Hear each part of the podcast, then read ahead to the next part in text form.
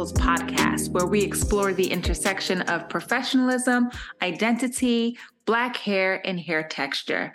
I'm your host, Dr. Kanisha L. Rowe, and today I have a very special guest, Tiffany Obeng.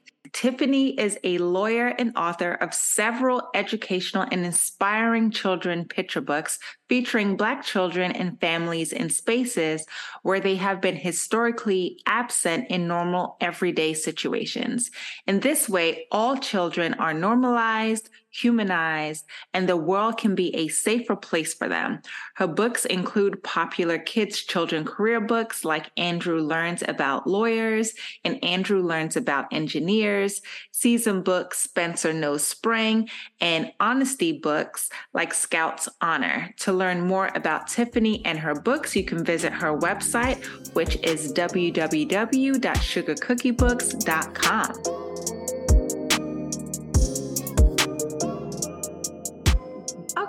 excellent. So, how are you? How are you doing? Girl, I'm good. I just came back from uh, Vegas with my husband. We were celebrating our 10 year wedding anniversary. So, you had your birthday and I had my anniversary. So, oh, nice. Congratulations. Hope you had a good time in Vegas. Um, yeah. that's actually on my uh, to do list. Um, you haven't been to Vegas? No, I've been to Vegas, but um, my to do list is to see Usher in concert. And yes, so one day soon. right, girl. You only have to the end of the year. I know, I know, I know, I know, I know. But he's gonna come back. He's gonna come back. So. Uh, I was just like, I'm gonna reclaim my time. I'm gonna do things that I would do if I didn't have any obligations to kids or work or husband. So I was living my life Oh, I love, that. I love that. We need that. I did some of that mm-hmm. as well. So we definitely need that. Um, okay, so our conversation, really the way how we connected, oh. um, I feel like a lot of our areas overlap. May not necessarily be in the professional realm of us being in the same industry, but our passion certainly overlaps. So I know that part of the themes in your um, publishing content and for the works that you've been working on is around advocacy. Um, and I shared earlier, this is really the point of our intersection of our lives, of how we knew of each other. Is earlier this year, I shared a couple of resources about um, resources for children books, because I get that request as well a lot. Um, is that folks want to know more books about like seeing yourself represented um, on a children's level or on an adolescence level and you've been able to do that for um, Black boys and Black girls where hair and identity are the main focus. Among that is the, the book that I, I focused for you, which was the Black Boy Hair Joy, which is a rhyming book that teaches Black boys about self love. So, what inspired you to write Black Boy Hair Joy? So, Black Boy Hair Joy was inspired by my son. it was over the summer of 2022, and he was going to a summer camp that he goes to every summer or would go to every summer. And so the camp is made up or comprised of predominantly uh, Black kids. But this girl had just made a joke or teased him about his hair, calling him curly head. And so one morning, when my mom she comes over to watch my daughter, um, he was looking sad or just looking kind of despondent while he was eating. And my mom was like, What's wrong with you? And so he told us the story. And I was like, Well, I'm just going to call somebody curly head, even though his hair is curly. it was just like, you know, yeah. it was a kid tease. And so after that happened, I started thinking about the fact that there's not many books, hair love books for boys. Um, there are a lot of hair love books for girls and a lot more coming um, out for girls. And the focus is on getting girls to love their hair and textures and, and learning and educating about hair, which is all great. But I think a blind spot um, where is black boys. Like black boys have haircuts or hair woes, if you will. so yeah. um, just trying to shine a light on the fact that boys, black boys deal with similar issues as black girls when it comes to their hair. I think you are absolutely right in terms of most of the attention is on Black girls, Black women, um, Black adults. But there is certainly an aspect that we neglect to focus on. Um, and I think if you were to ask any black man, there's been a moment in their lives where they've navigated, oh, I'm gonna get braids or I'm gonna grow my hair out. They've experimented with hair. And so when you're socializing a young boy, like those messages and representation is really important as well as it's missing outside of the larger conversation. You don't see so much of the attention going towards that. Exactly. And I remember an episode of Living Single where Kyle, one of the main characters, he has, I don't know what the hairstyle is, but it's not bald. He had it's not locks. It was locks. I think he had locks, or it could have been two strand twists. I don't know. I want to yes. go back and look that up. I thought it was locks because I remember that being one of my first representations of like, oh, a man with longer hair, and it's locks but it wasn't that long. Okay. So, so I'm like, whatever hairstyle he had wasn't typically seen on TV. And he was on Wall Street or he did right. something that was very high profile and in a environment where your counterparts are not going to look like you in any type of way. And so for him to represent himself authentically, how he presents himself authentically was a big deal. I didn't notice that when I was watching it. But right. they even had an episode where they talked about his hair where he was up for promotion mm-hmm. and another black guy was like, oh, you're going to be passed over because of how you present yourself, because of how your hair is. The white people, like the, the bosses, didn't say that. It was the black guy, his peer, mm-hmm. who said that. And so, um, yeah, it was just a very important episode. And of course, when you're watching it, you're just kind of laughing or whatever. But that situation, that issue was so prominent, um, important. And yeah, so just continuing that story at a lower level of, like you said, Black men are dealing with it, adults are dealing with it, but it starts from somewhere. For him to have that confidence to even have that hairstyle in the first place in corporate America in the 90s was a triumph. Yeah, I do remember that episode now that you mention it. And wasn't it interesting that they sent another black man to deliver that message? I find that like when I speak with other black women, um, that it's usually another black woman or someone with a marginalized identity that is sent to deliver the message on behalf of someone who does not approve of whatever those grooming standards were. I'm curious with your son though, was it um, the girl that was calling him curly head? Did she share the same identities as him? Yeah, yeah. oh, wow. So it was just a, I mean, I think it was harmless overall. Like he got over it and everything. But again, I had just heard stories in the past about Black boys um, in high school, middle school, elementary being disciplined for their hairstyles, just like Black girls were being disciplined for their hairstyles. Um, and I'm just like, nobody talks about it, or at least not, don't talk about it enough. And so I just really wanted to amplify that conversation. Right. And a lot of what we're hearing about a lot recently is um, discrimination cases, potential discrimination cases, um, like in your state in Texas. Um, I won't say the name of the school. If folks are interested in looking it up, they can find it. but you can certainly find this young black boy's presentation. He has locks. They're, I feel like they're budding. They're, so they're not super long, but they're enough for him to be suspended from school. And it's the same school that other men have been not men because they're boys they're underage because that also happens a lot where we all where we put adult characteristics on younger children. So these boys were also suspended. So there's a history there. Tell me more about your thoughts and what, what are your thoughts about what's happening in your state? oh, I was so happy that the person who covered that uh, incident that is ongoing, by the way, that covered that incident, covered it, and that has been picked up by so many outlets because it was even more of a like, oh my gosh, really? Because of the Crown Act. So Texas did adopt the Crown Act. And we're like, what? Come on, Texas. Even though yeah. you're probably trying to distract us from other stuff. But okay, you join the Crown Act movement. Go ahead. And then in light of that, we hear that this boy, this black teen is being suspended simply because of his locks. And it's like, really? So he's been in school suspension since sometime in August, and now they're about to transfer him out to an alternative school. Yep. And it's because of his hair. Like, really? Really? Because he will not conform. So it's very inciting. Um, it's terrible and it's terrifying too. Like, we make so much progress, but then things like this happen. I don't know how he was as a student, and I'm not going to even get into that because I feel like sometimes we want to find the perfect black representative to say, well, if he was a better student, then he wouldn't have focused on his hair. So I don't even want to get into like who he is as an individual because um, I don't want to detract from the issue of he's literally being suspended and sits on another school because of his presentation, his hair presentation. How is that affecting anything other than he's not conforming with whatever rule y'all have? that is already discriminatory. Go ahead. Yeah. So it's it's interesting because what you tend to find in those policies is that they have the policies because they don't want to distract others from learning. That's actually like in their handbooks. Hair that is not distracting. Hair has to be a specific color. It has to be clean and well groomed.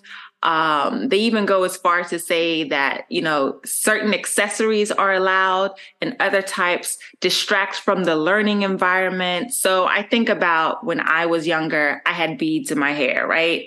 Those are going to make a noise. Is that distracting in the learning environment? How is this boy's presentation of hair a distraction?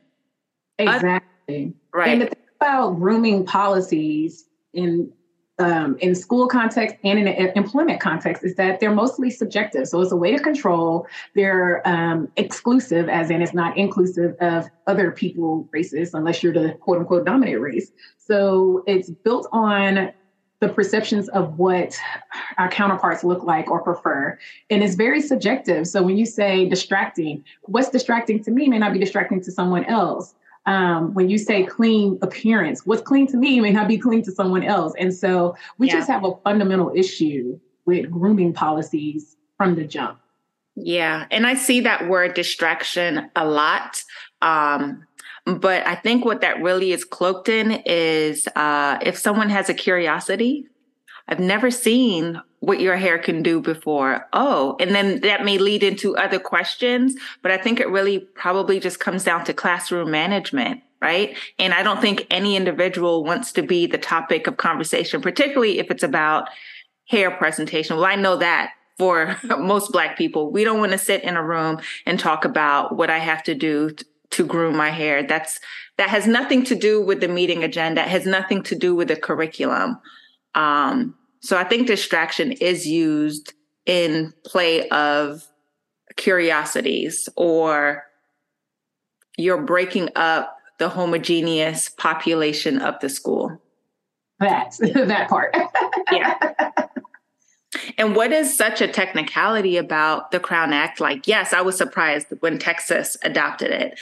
Um, and I don't know how this is going to play out either as they go for their defense. But, you know, the law was passed May 27th, which means that it doesn't go into effect immediately. Like when we desegregated schools, they were not desegregated overnight. It took several decades in some parts of the South for that to happen. So it was effective September 1st. And this incident happened with this boy before that. So, point is he truly protected by the Crown Act? I don't know. He may not be legally protected, if you will, but the point still is we should even need a law to wear our hair, one, the way it grows out our head, or the way we choose to wear it. So yeah. The fact that we even need, like, I appreciate the Crown Act, I appreciate what it's doing. So I'm not saying that it has no purpose, but the fact that we even need something like the Crown Act is a problem. So whether it was enacted or active at the time when he was suspended, I think is uh, kind of irrelevant to the point that he was suspended over his hair in the first place. Yeah, I agree with you. And what also comes up for me is the way that K through 12 systems can track individuals, particularly tracking black and brown boys into specific career types based on performance, based on exposure. And so there is certainly a hidden curriculum that's there. I mean, now he's no longer at that school that I'm sure he had very specific opportunities. Now he's at an alternative school. How does that impact his life and and the types of relationships that he forms and his self-esteem like there are so many additional implications outside of no you can't go to school here you're suspended just the pipeline. It's the school to prison or elsewhere right? pipeline. That and it's all because his situation. It's all because, as far as we know, of his hair. So now I'm being denied education, um, future opportunities, life choices, all because of my locks. And from the picture that they have in the um, news articles, his locks look like they were clean, like they were kept up. So it's very disheartening and it's very scary. And that's mainly reasons why one Black Boy Hair Joy exists and books that I create exist because it's about the normalizing piece, educating, inspiring, and normalizing. So I want to normalize these images of Black children and especially our Black boys, because as you mentioned a second ago about how our kids are not allowed to be kids for that long. And I think we talked about this before about like, at what point are our kids, particularly our Black boys, seen as no longer children, but now seen as adults and threats to others? And so um, to treat this teen like he's a delinquent based on his hair and now affect the rest of his life possibly is um, it's just it's ridiculous. I don't know a fancy word for it. It's ridiculous yeah, I, I agree with you a hundred percent. I think what you said is really important is that it is a threat, right? We're trying to, you're trying to, through your work, is to normalize these images, normalize longer hair for boys, um, that can be normalized for men. And so even if you don't have that texture hair, you're normalizing that this is actually very typical. It's not that someone is making a choice to stand out or be a distraction.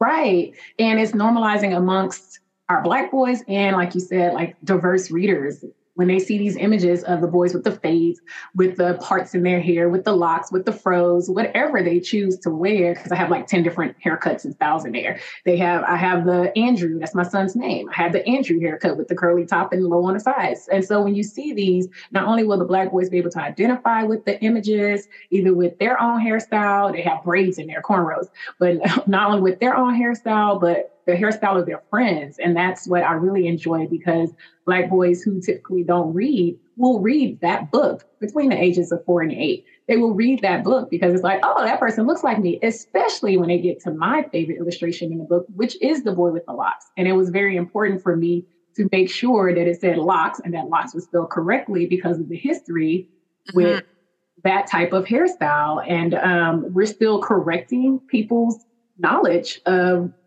the hairstyle is called locks. It's not called dreadlocks for a number of reasons. So um, just making sure that I put the right phrasing on the hair hairstyle, especially that hairstyle, was very important to me. And um, the reception of the, that book and that particular page has been really um, I don't know, heartwarming because they're like, oh my gosh, this boy has locks or whatever. And he's just a boy, he's skipping down the hall.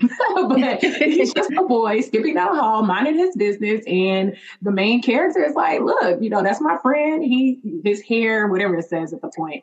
But yeah, so it's like really cool to see. And I'm hoping that it can get in more and more hands so it can start having an impact and changing the conversations and changing the ideals of what our black children and black boys should look like.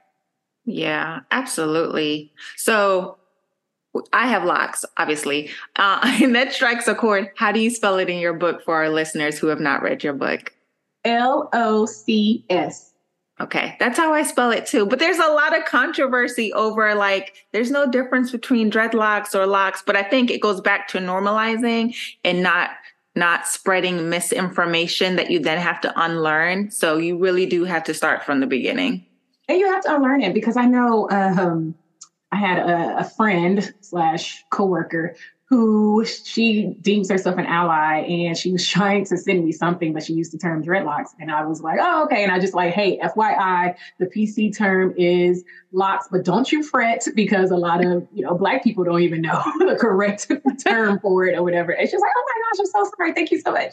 Like, no, it's good. So yeah. it's an unlearning. Like I didn't realize the term was should not be dreadlocks until I was in law school, like the second year of law school. So I was an adult, and this guy um, was like, "No, we don't call it dreadlocks. We call it locks." We're like, "Oh, okay." So that was my education on it.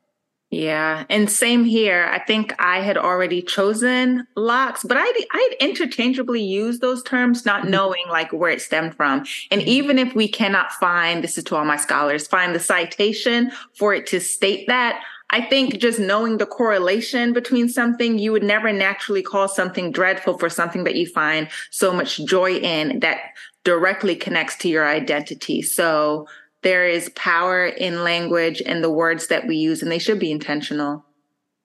Okay, you go ahead, Dr. Rowe.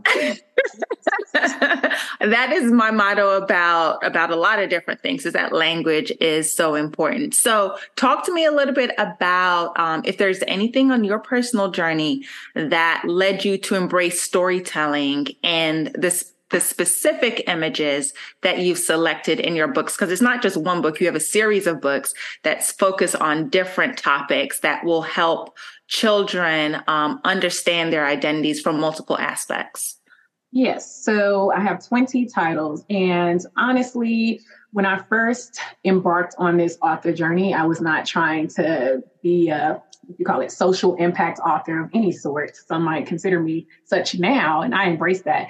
But when I started, I was just doing a bucket list item. I was just like, oh, this would be fun to have this legacy for me and my son or whatever. And so I came out with my first book, Andrew Learns About Actors, and that was that. Then I was like, okay, well, let me do my second book. And so I came out with the second book, Andrew Learns About Teachers. And it wasn't until that second book where I started actually paying attention to what was happening in the or the current state of the um, kid kid literature. So I started seeing like these statistics, and I guess I started like honing in on it. But I would see these statistics on my timeline about how Black children's literature only accounts for this tiny, tiny percentage of literature. Like we don't have uh, Black main characters. Um, I was thinking about when I was getting ready to produce Winnie Loves Winter, which is a book about winter, but it features a Black girl character. Um, how we don't have winter or seasonal books that feature Black characters, not a lot of them at least. Like you're going to have the animals and you might have the white people, but you're going to definitely have the animals. And so I'm like, you know what? The statistics are terrible. and I'm putting these two books that I've created on my son's bookshelf of books and realizing that our collection doesn't have um, a diverse diversity of characters in them.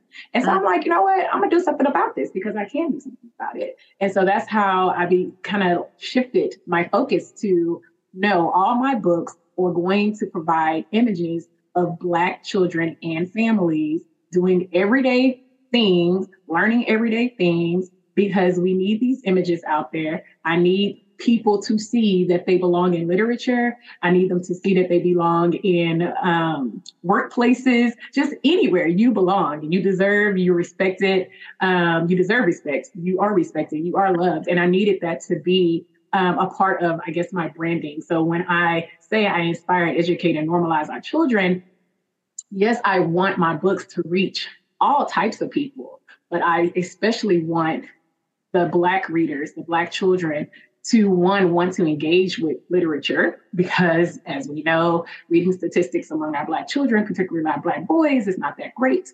And so, wanting to present something that will interest the Black boys, hopefully keep them in school, um, increase their reading literacy, um, and just give them something to be celebrated about we don't think about it. I think it's more subconscious. So, for example, I'm gonna deviate for a second, but for example, there um, when doctors use like the sculptures of bodies. So let's say you went, you're pregnant and you see like a diagram or an actual figure, and it's like in nude color or yes. representative of white. I didn't think anything of it until until someone came out with a black version, and I'm like, oh, very true that was kind of messed up.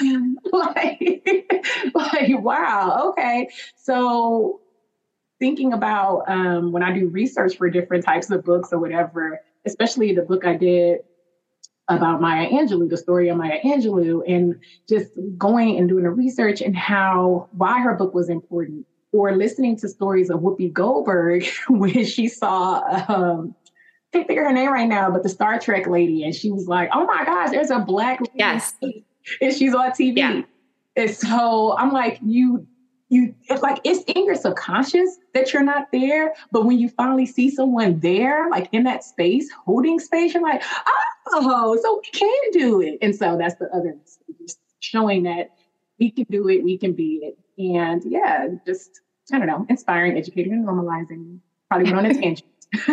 No i i all of that certainly resonates with me. Um I have a young nephew, and uh, my father kind of is in charge of his library, and he's asked me like, "What are some more books that I can have?" And I've like it's hard to get just gain access to them. You certainly do have to be intentional about going online, ordering these books. You cannot just walk into a Barnes and Noble. You may find one or two popular books that obviously have some resources behind They're there for very intentional purposes. Um, so it is a challenge to just have access to it, let alone to like produce this particular type of literature. How have you seen your son's um, spark, or like how have you seen him change with him and his friends with you producing over 20 titles? Girl, so one, he thinks he runs everything, but he's really excited for some reason. He's now seven. So I started when he was four.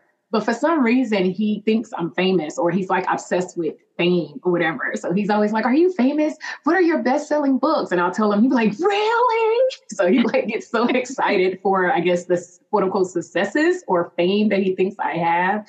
Um, so when I come to his, go to his schools for things, he's like always excited. He's always telling like the, his peers and the teachers that my mom writes books oh yeah and she's a lawyer too i'm like oh yeah by the way but yeah so he really likes it. Um, he likes riding my coattails. well, he was a part of the inspiration. Oh, definitely. Yeah. He inspired 99% of the books that I have. Does he know, like right now, as a seven year old, his connection to what happened in his personal life and how that sparked this whole new avenue for you? I've told him, but I don't know if it's like resonated. So I think as he gets older, probably like an adult and have his own kids, he'll be like, dang, my mama was really writing these books. Yeah. Putting yeah. out images so I could feel good about myself. So my friends could feel good about themselves. Like, dang, she's the to go, you know? So I don't know if right now that's connecting, but I, I'm pretty sure in the future he'll have aha moments. Yeah, it'll it'll certainly come full circle. And then what I love now that you know we didn't have growing up is that we now have archives and digital access to things, whereas before it's like, oh, it's gone because it was in the 80s or 90s. We don't have that technology anymore. There's no more VHS tapes. Um, you got to get it, got to get it translated. I think just being able to see yourself in the spaces, to see yourself being loved, to see yourself learning, to see yourself talking about everyday things. Um, shows them that they are worthy, shows them that they belong, um, shows them that they're beautiful. Um, so I do like to include different images. So color wise, um, so I like to do different colors of the black boys and girls and women and men. I like to do, uh, of course, the different hairstyles of the boys, girls, women, and men, um, just so they can see like this is beautiful because if it's in literature, it has to be right, right? You know, like that's kind of like the idea that goes with it. If yeah. it's in a book or if it's on TV, it has to be real, it has to be legit, it has to be appropriate, it has to be right. And that's why, and I don't want to get into that, but uh, that's a significant reason why book bans are happening because we're saying you're beautiful, you're okay, you're right, black boy, black girl, like you are everything, you're bomb.com. And they're like, no, don't you don't you dare inspire or increase the self-esteem of these people because then when you do they're going to become a danger to us because they're going to mm. realize all the wrongs. But anyway so i don't want to get there. But yeah so just being able to put voices and faces and um, i think makes a big difference in shaping the child's self-esteem and identity when you said that you did this to create a legacy for you and your child, you're also doing it for your family, but also for many other families. And that you don't have to do this, but it's fun for you and it's a passion area and you see the importance. And not yeah. too many people act on their passions in that way that other people can benefit. So that's super, super commendable. Thanks, girl. Yeah, no problem. Of course, always love to uplift those, uplift yeah. others. Um, what other projects are you working on right now? All right. So um, I've taken a break from producing books. I went on break, I think, in May of this year, so May 2023. Um, but then in the meantime, I did produce a book, but it's not a children's book. Instead, it is a journal for Black women who want to write a children's book. So Ooh. that's an interactive guide to creating picture book magic. And so what it is is um, it goes through the steps of how to write a children's book from character development, plot development, having your climax, writing styles. Um, so it's a writing journal, but it just uh, a writer journal that's helped you write the children's. Okay. And people say, well, why you choose black women? Why, like, why are you narrowing it so? And I'm like, because one, I'm a black woman, but two, again, the statistics about black women authors um, like, yeah, we're we have more representation, quote unquote representation than black male authors, but we still are not there. And I'm, if I was a black man, I probably would focus on black men first. But um, but I'm like, no, our voices are important. We have a point of view. We need to be heard. And I want to encourage other women who aspire to become children's books book authors to go ahead and pursue that dream. Um, and so after hearing women time and time again say after they buy a book or come up to my book stand or booth or whatever, they'll say, Oh man, I want to write a children's book, or I have a children's book drafted, I just don't know what to do. So now I have a journal for Black women who want to write a children's book, very on the nose, and um, nice. hopefully it will be the catalyst to help a lot of more Black women pursue their passions or dreams of becoming a children's book author. Very nice. I love that. So it's no longer a dream. You're taking that dream into action. Yeah. You've done it a number of times. So you're a pro, you're an expert. You know all the steps to get that done. So if you're interested in making your idea reality, certainly purchase um, this journal. Where can folks find it? So it is going to be published tomorrow, which is October 24th. Okay. Um, and so on October 24th, you should be able to find it on Amazon and then it will start getting released to other sites. Or you can contact me on sugarcookiebooks.com. And I'm sure Dr. Rowe would put it in the caption, but sugarcookiebooks.com. I will certainly link that so that folks can connect with you and they can start on their second or third careers or passion areas. um, what other advice would you give to other aspiring authors who want to create literature that uplifts Black children, um, Black boys, Black girls? That you can do it. So you should just start it and go from there. Um, so again, I think that goes hand in hand with the journal so many people just either don't know where to start or they're afraid. And so a mantra that I've lived by is just do it scared. a lot of it is just doing it scared. It doesn't get easier. Like I put out 20 titles, but I still get super nervous. Even with the release of this journal, I still get super nervous every time a release comes by. I'm like, what's going to happen? Everything doesn't, is not a hit. I mean, it's 20 titles. You can expect a, a slam dunk every time. So everything is not a hit but the fact that I try, the fact that I put myself out there, at least, at least that's the least I can do. And that's the least you can do. Put yourself out there and see what comes. I've had some great quote unquote successes publishing books, writing and publishing books that I would not have had if I just said, oh, I'm so scared. Or if I leaned on Andrew Learns About Actors, which I did not release appropriately, if you will. Um, as in I didn't market it. And so it just went out into the air. And so I could say, oh, well, that one went into the air. So I didn't do anything else. But no, just do it, do it scared. And this is your time. You're not going to find any other time. We try to say, well, if I had more time. No, you can make time. so um, stop with the excuses and let's do this thing. I like what you said. Do it scared. I think that's some of the best advice. Do it scared anyway. Um, and you have titles for, and this is for folks who are not as familiar with the titles. You have career books, you have books about self esteem, you have books about social emotional learning. So you literally could be parenting your child and then find a book that correlates to what they're going through in life because this is where you got your inspiration from for your first title. So there's certainly something there for everyone, all ages, I would say um, particularly going back to your journal as well. Thank you. any um, anything else that you want to share with the listeners about you? Um, any advice um, about raising a black boy representation, normalizing images, the literature. The space is yours. No, I'm just really terrified. So I'm doing it scared, but I'm just really terrified that, you know, my son is seven, he'll be eight um, at the end of this year.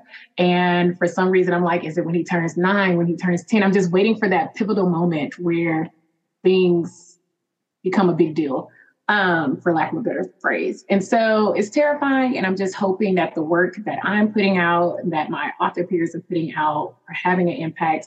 I know we keep going up against the book bans and silencing. We're not getting tr- traditional contracts, for example, because they don't want our voices. They want our images, so they're mm. but they don't want our voices. And so I'm just hoping that before long, the times will change and he can just be a boy. He can just enjoy boy things. He can play with what he wants to play with without the threat. He can eat Skittles and, and walk down the street. Like, I just want that for him. And I'm um, hoping that my part, I'm doing my part. My daughter is two, so I know she has her own battles. But I guess right now, because my son is so much older than her, that's what on the top of my mind is his safety. He doesn't understand that right now, and I don't know how to have the talk. There are books out there called The Talk. I don't know how to have yeah. it. I'm just like, dude, like you can't do what other people do all the time because it's not going to end well for you. Um, but it could not end well for you. So, um, yeah, I think that's that's my last parting words. Didn't mean to get emotional there, but no, it's very real it's very real. Yeah. So yeah, and so anyone who wants to write and have that passion behind it, I do like to say that everybody doesn't have to be a quote unquote social impact author. Um, you don't have to try to make a stand, but I just think with us being black, automatically, if you're writing from your experiences or knowledge base, it's going to be, be, seen as that. It's going to be seen as a diverse book. I mean, you could think about Amanda Gorman and her book about hope it was a book about hope. And they're like, uh-uh, let's ban it. And it's like, really? It's a book about hope. It features everybody of every type. Like, what are we talking about? it is so benign. So, um, but yeah, I don't want people to take away from this. Like, I have to uh, create books that gonna have change. Like, no, just you putting out your story will probably have a change because it's adding more representation. Most likely, as they've said, um, Black authors tend to have images of Black people versus white authors who have the privilege of having animals all throughout their books. So, so it's just the way it's, it's set up. Okay, I think that was it. Well, thank you so much. Until next time, keep celebrating the beauty of Black hair and empowering our youth. And this was a wonderful conversation. So if you've enjoyed this episode, please remember to subscribe, rate, and share this podcast with your peers, with your colleagues. Um, maybe if you want your child to listen to this episode so they understand the parenting perspective of that, you can also do that as well. So thanks for tuning in. Until next time.